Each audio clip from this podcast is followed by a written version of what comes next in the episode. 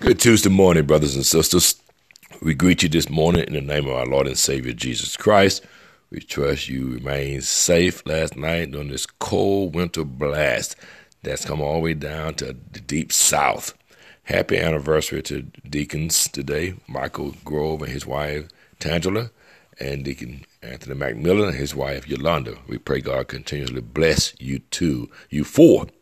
Now today, we just want to talk a little about the need to grow, significant growth in life, and understanding that without Christ, we can't do anything. We can move and we can progress, but it wouldn't be the same exponentially if we didn't have Christ. So Jason Nelson sings with us and sings to us this morning. His lyrics, not my music.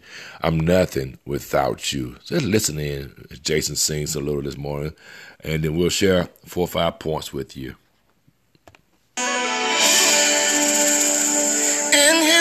Do I live more than have my being?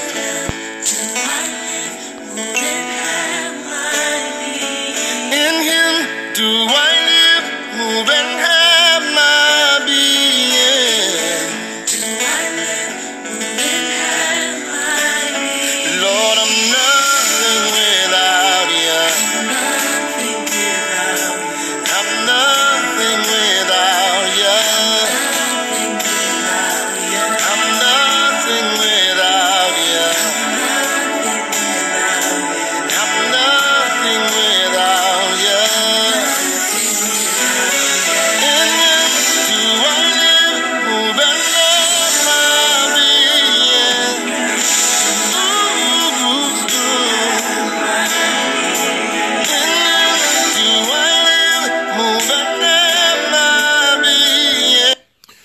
Brothers and sisters, our lives are tied up, tangled up, wrapped up in Jesus Christ. So our movement, our forward movement, our upward movement in life, our desire to be great, our desire to be successful, our desire to be happy, because we are God's children, we lean heavily on God to direct us into those paths that we so desire.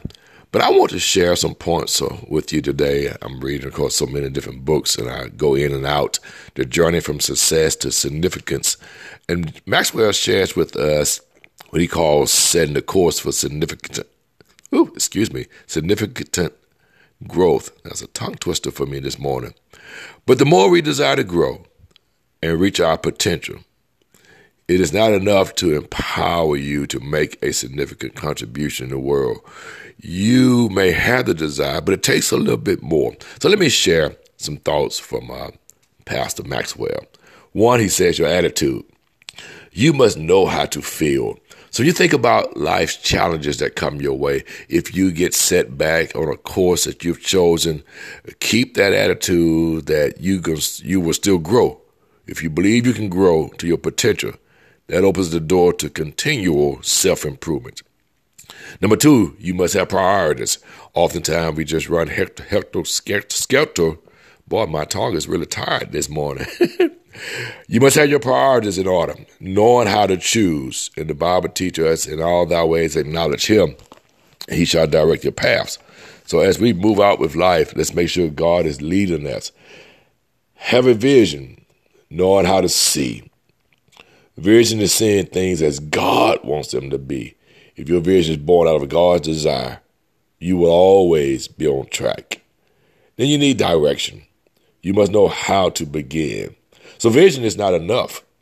It must be combined, combined with venture. It's not enough to stare up the steps. We must step up the stairs. Then fifthly, we need creativity, knowing how to think. Now growth is a journey. And on any journey, you will encounter unforeseen obstacles. Uh, but your ability to overcome these barriers will determine whether you succeed. Don't let obstacles stop you. And then lastly, responsibility. Know how to finish. Growth does not come easily. It takes complete dedication or to whatever it takes mindset and then the determination to give your very best effort. Give it your all, and you will get all that you can out of it. God bless you, brothers and sisters. Have a wonderful Tuesday.